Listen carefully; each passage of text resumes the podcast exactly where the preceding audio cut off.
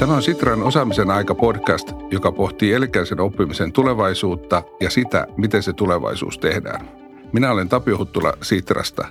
Kuuntelet jaksoa neljän podcastin sarjasta, jossa paneudumme osaamisen merkitykseen alueiden kestävän ja elinvoimaisen tulevaisuuden rakentamisessa. Jaamme kokemuksia Sitran keväällä 2021 yhdeksän alueen kanssa tekemästä alueiden osaamisen aikatyöstä. Kanssani keskustelemassa ovat vanhemmat neuvonantajat Timo Timi Matikainen ja Jaana Villanen Sitrasta. Osaajapula koskettaa kaikkia alueita, mutta tuska on erilainen. Tervetuloa kuuntelemaan.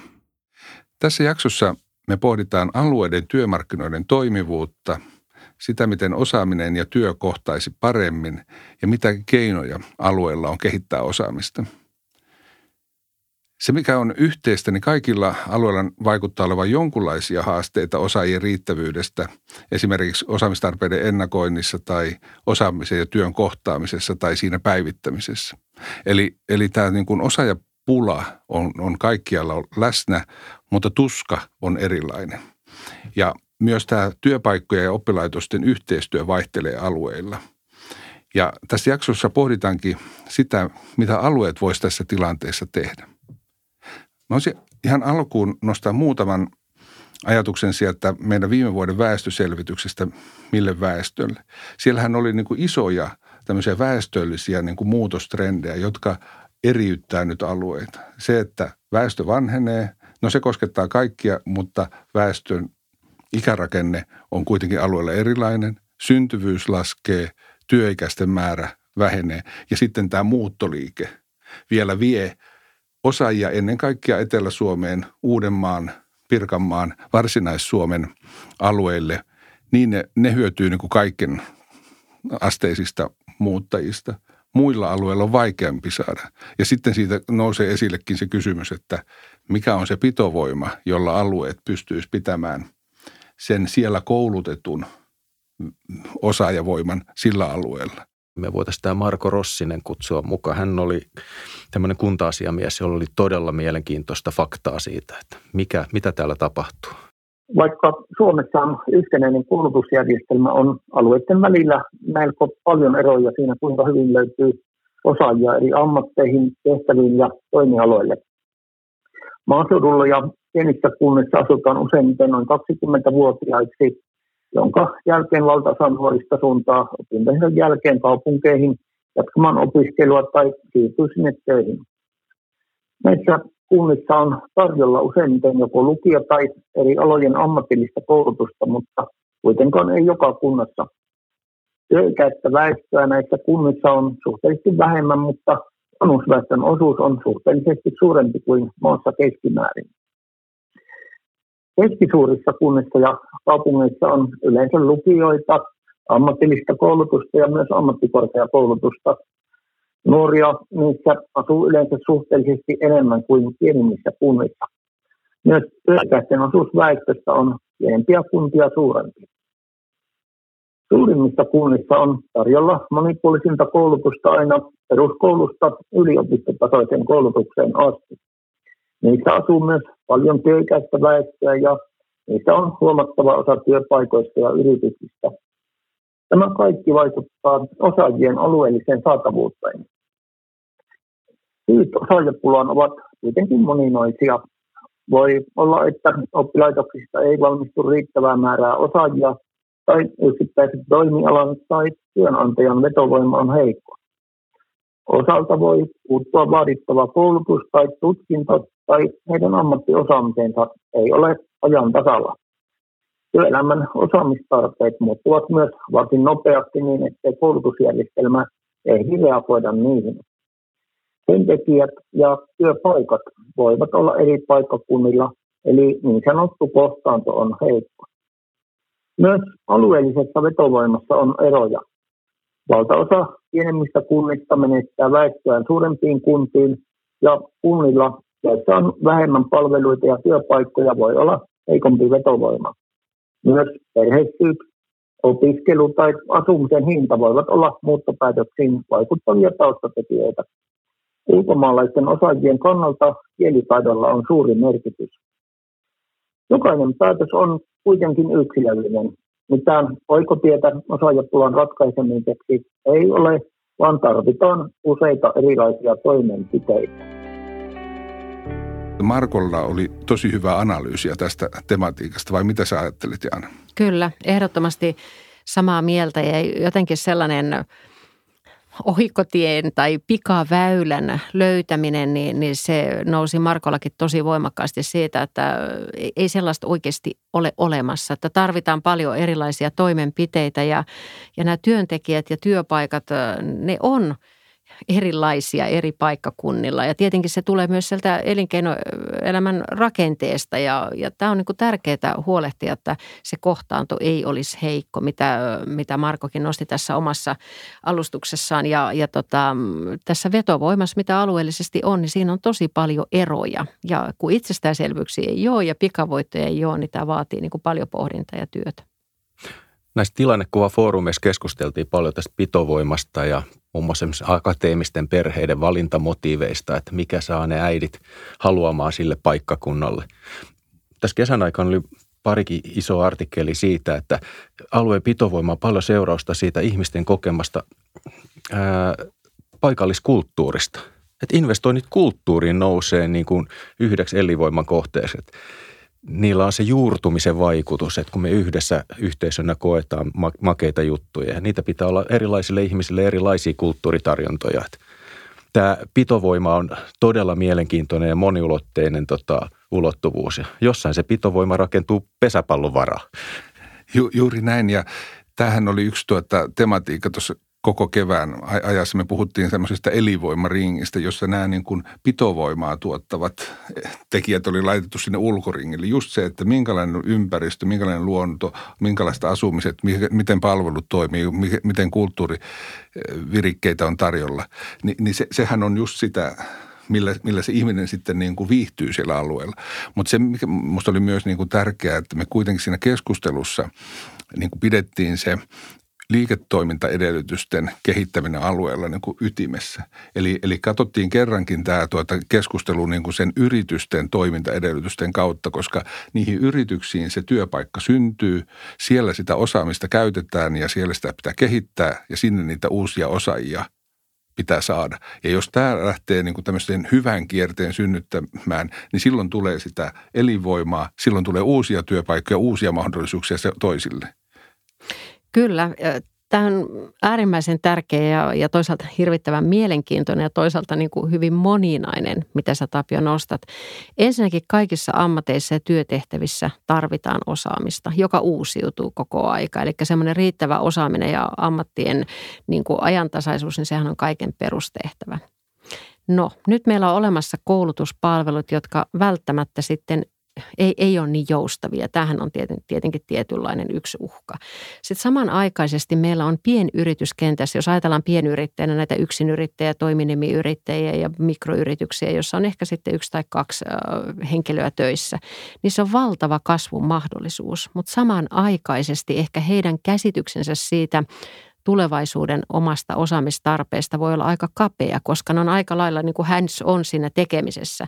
Ja, ja heillä kuitenkin sitten tämmöinen niin kuin osaamisen vahvistaminen ja, ja semmoinen ennakoinnin lisääminen olisi äärimmäisen tärkeä, joka taas vaatisi semmoista uudenlaista joustavampaa ratkaisua sitten sen osaamisen kehittämiseen.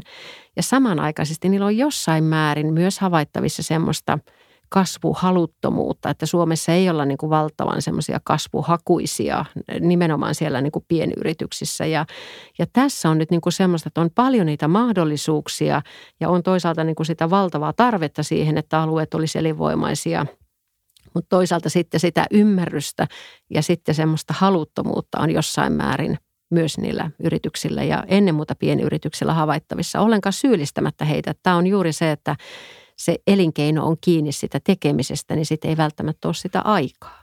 Tuolla alueella on jo nyt tehty tosi makeita nimenomaan pienyrittäjiin kohdistuvia elinvoimatekoja. Minusta on upeita nämä kunnat on tarjonnut muun muassa yrittäjille yhteisiä kokoontumistiloja, työskentelytiloja, mahdollisuuksia verkostoitua, niin kuin saada sitä henkistä tukea, että et sä ole enää yksin, vaikka sä oot yksin yrittäjä.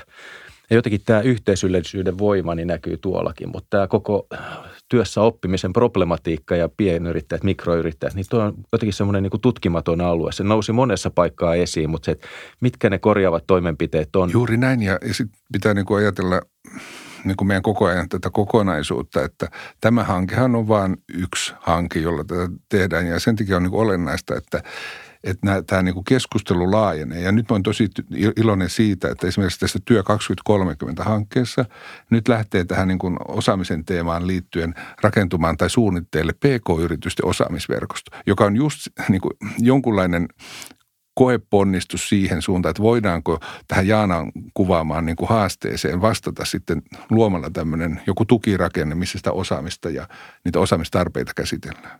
Toisaalta sitten myös tämä osaamisen tunnistaminen, että jos on toiminimiyrittäjä, on, on yksin yrittäjä, niin kun heissä on se valtava voima, mutta he eivät välttämättä oivalla myöskään sitä omaa osaamista, että millä tavoin heitä kannustetaan ja tuetaan sitten niin löytämään ja kehittämään sitä omaa tekemistä, niin tämä on äärimmäisen tärkeää.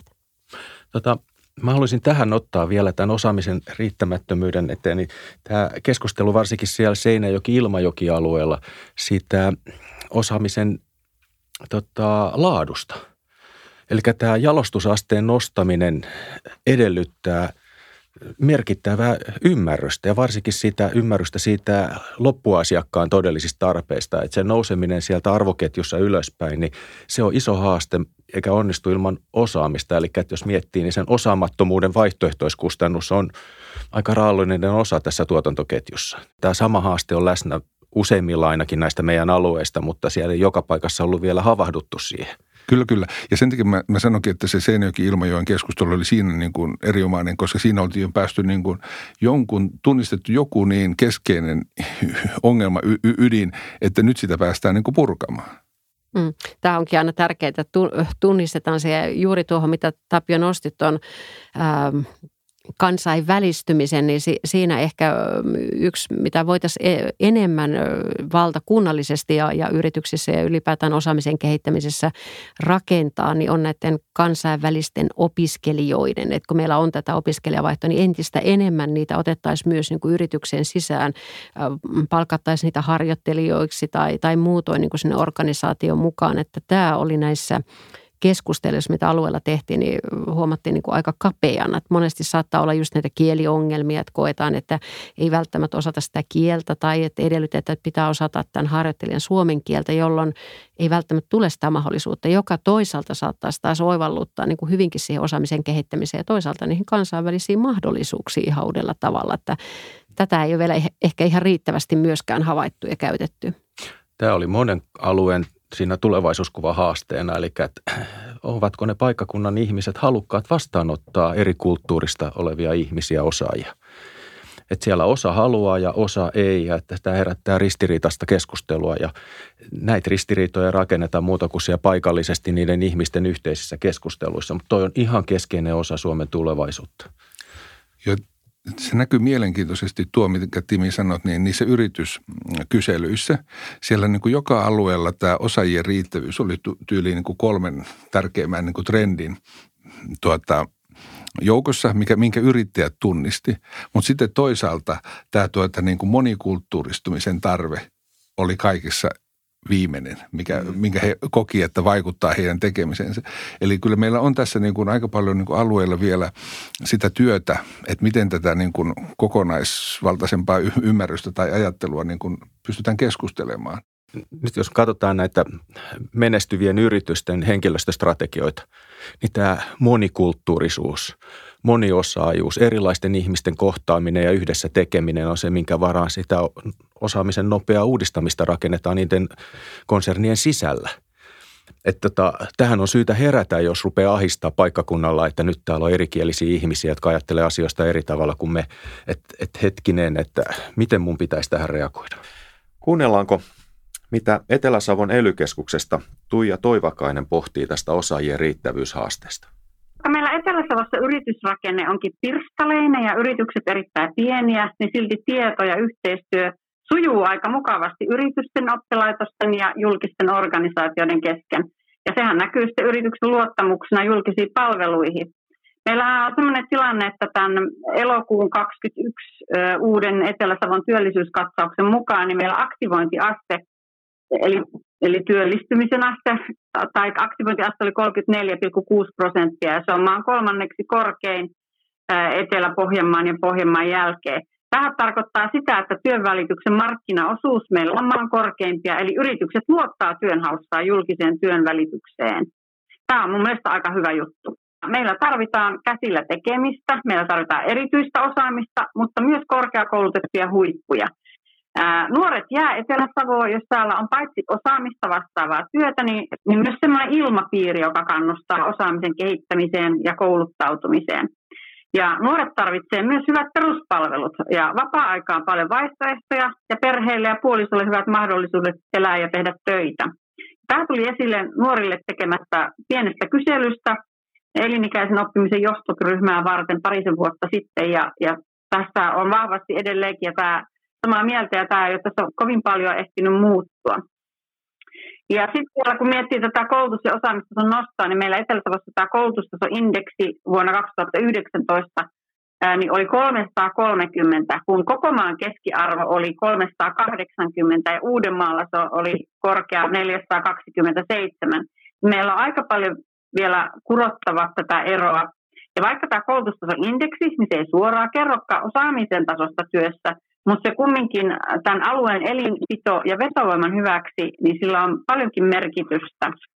Ja, tota, ja tämä kehittämiskohteena on kyllä tämä, tämä tota, Etelä-Savossa tämä maakunnan veto- ja pitovoima, mutta myös tämä monipaikkaisuus, digitaalisuus, arjen helppouden, hyvinvoinnin ja elämänlaadun niin kuin parantaminen ja sitten myös tämä yritysten ja oppilaitosten ekosysteemin ja osaamisen saatavuuden varmistaminen. Ja näillä sitten yritettäisiin parantaa sitä sitä osaamistasoa kaiken kaikkiaan. Tänä vuonna, kun me ollaan oltu tässä Sitran prosessissa mukana, niin meillä on ollut tavoitteena se, että yritykset, osaaminen ja ihmiset kohtaisivat nykyistä paremmin.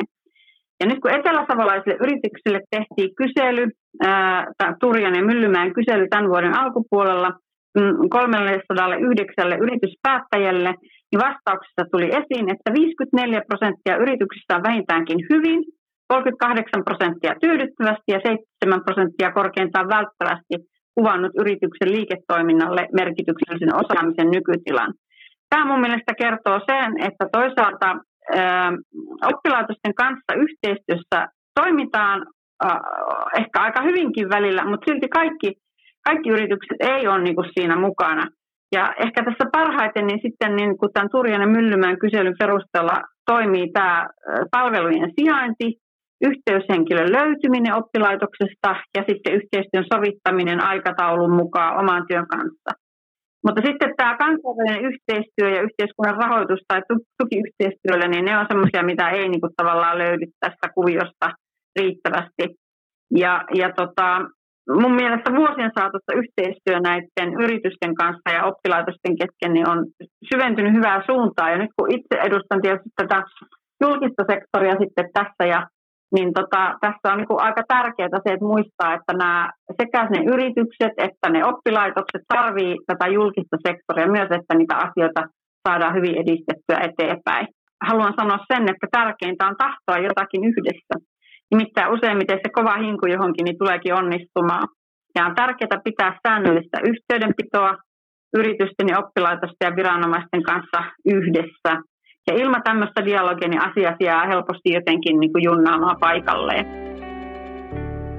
Mä ehkä vielä palaisin siihen meidän tämän jakson alkutematiikkaan, että kun nämä alueiden ratkaisut kuitenkin on varmasti erilaisia, niin, niin minkä takia se on niin tärkeää? Jos mietitään niin kuin tuota väestön koulutustasoa, niin musta se oli jotenkin niin kuin havahduttavaa, kun mehän tässä nyt syksyllä tulevassa, tuota, miten osaajat liikkuu, niin tarkastellaan myös niin kuin eri alueiden koulutustasoa. Tarkoittaen sitä, että paljonko keskimäärin väestö on käynyt koulua niin kuin perusopetuksen jälkeen.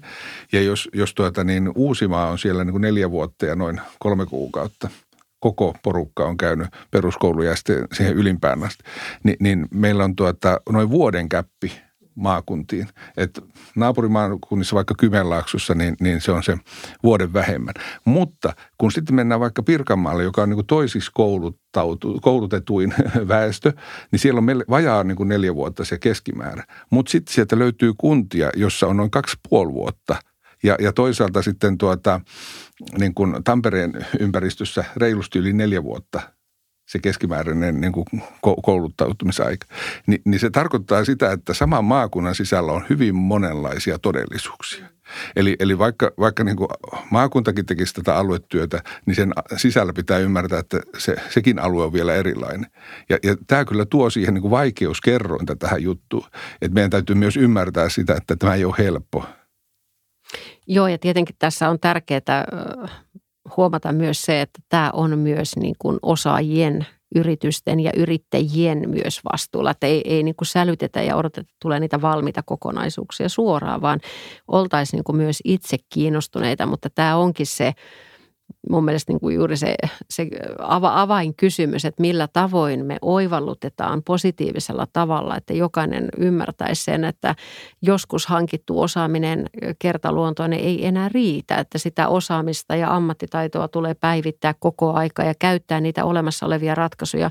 Esimerkiksi oppisopimus, mitä Suomessa on, niin sehän on ainutkertainen, jos ajattelee maailman mittakaavassa, ihan niin kuin globaalissa kuvassa.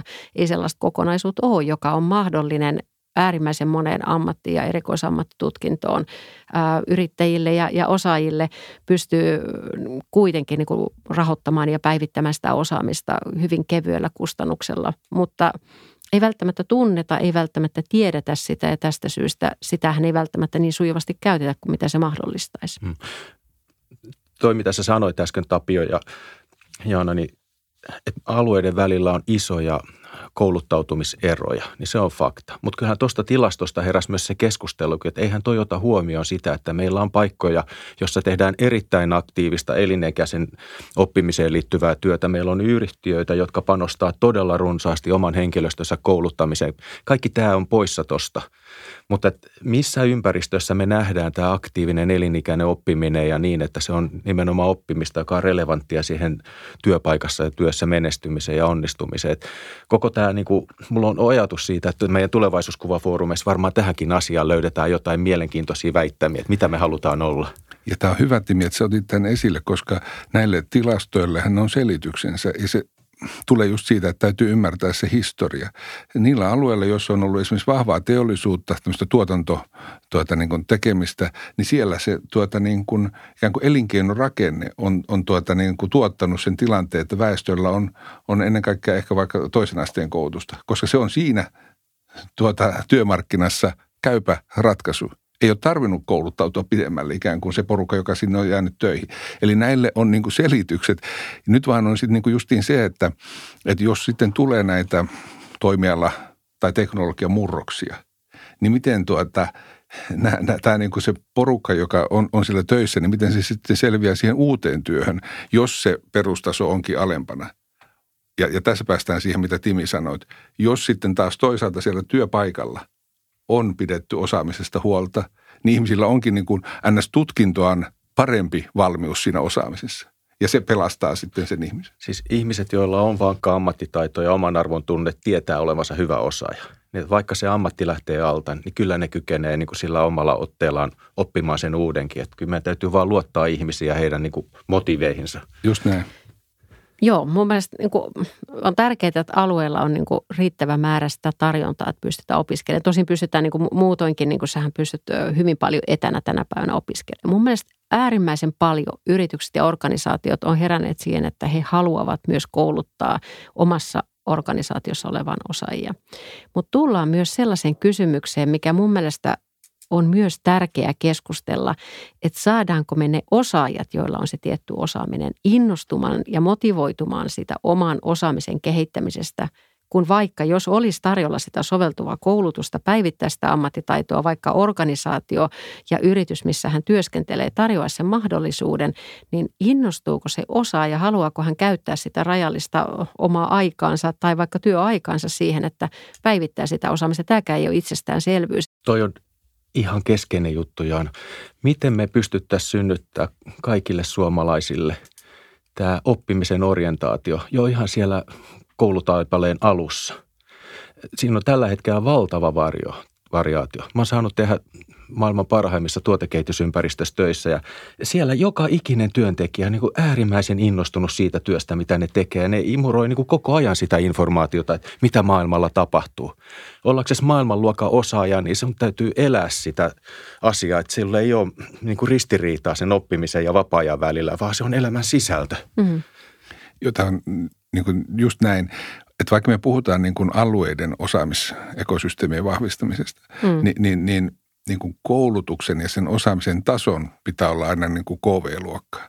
Että ei ole olemassa sellaista osaamista, joka taistelee ikään kuin maakuntatasolla, koska se ratkaisu sitten, pärjääkö se yritys tai onnistuu se työ, niin se ratkaistaan niin kuin kansainvälisessä kilpailussa. Eli se tähtäin pitää olla aina siinä niin kuin tasossa, että me ollaan niin kuin kansainvälisen tason toimia.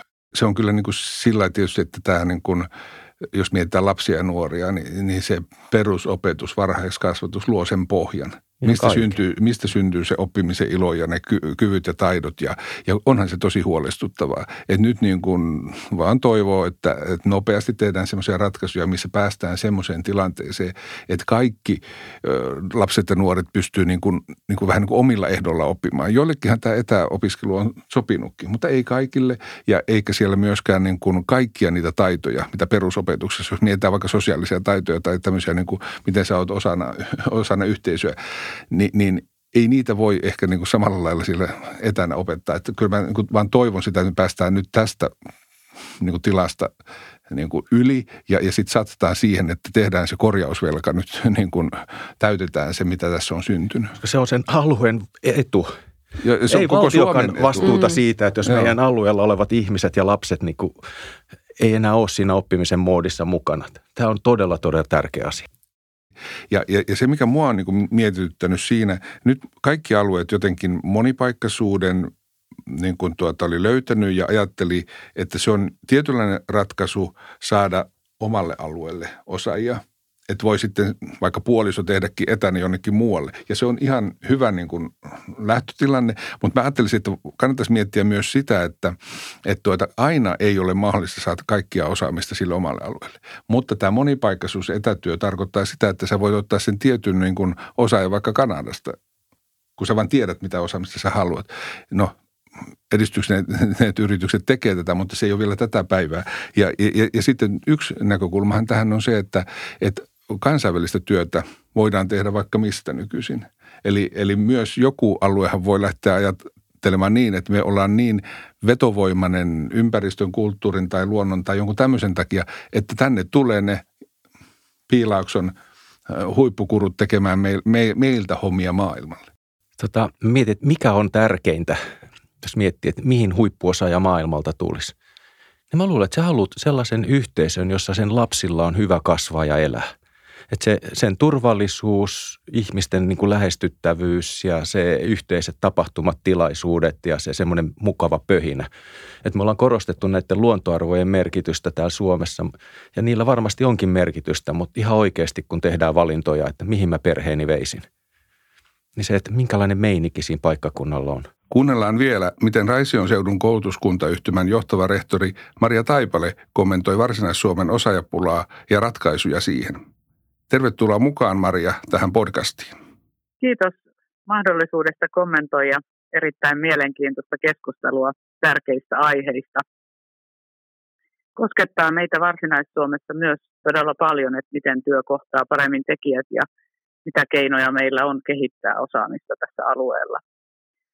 Varsinais-Suomessahan elinkeinorakenne onneksi on aika moninainen, mutta silti kyllä myös altis suhdanteille – ajatellaan vaikka meriteollisuutta tai matkailua.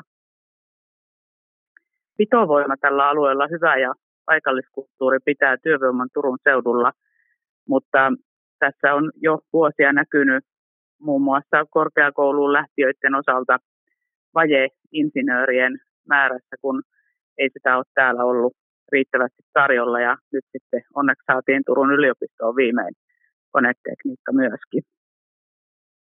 Me ollaan täällä verkostoissa tehty paljon töitä yritysten mukaan saamiseksi kehittämiseen ja, ja yhteistyötä oppilaitosten ja yritysten välillä kehitetään koko ajan ja toisen asteen ammatilliset oppilaitokset erittäin ketteriä ja kumppanuustyötä meillä Rasekossakin tiivistetään yritysten kanssa koko ajan. Haasteena on tällä alueella myös vieraskielisten mukaan saaminen työmarkkinoille. Et meillä on paljon maahanmuuttajataustaista väestöä ja tarve monikulttuuristumiseen on selkeästi olemassa. Varsinais-Suomessa väestön koulutustaso on kolmanneksi korkein maassa ja, ja siitä huolimattakin niin, niin jatkuva kouluttautuminen on tärkeää, että joskus hankittu osaaminen ei riitä, vaan, vaan jatkuvasti täytyisi olla inku ja halu pitää huolta omasta oppimisestaan, mikä mun mielestä tuli tässä podcastin alkuosassa tosi hyvin esille.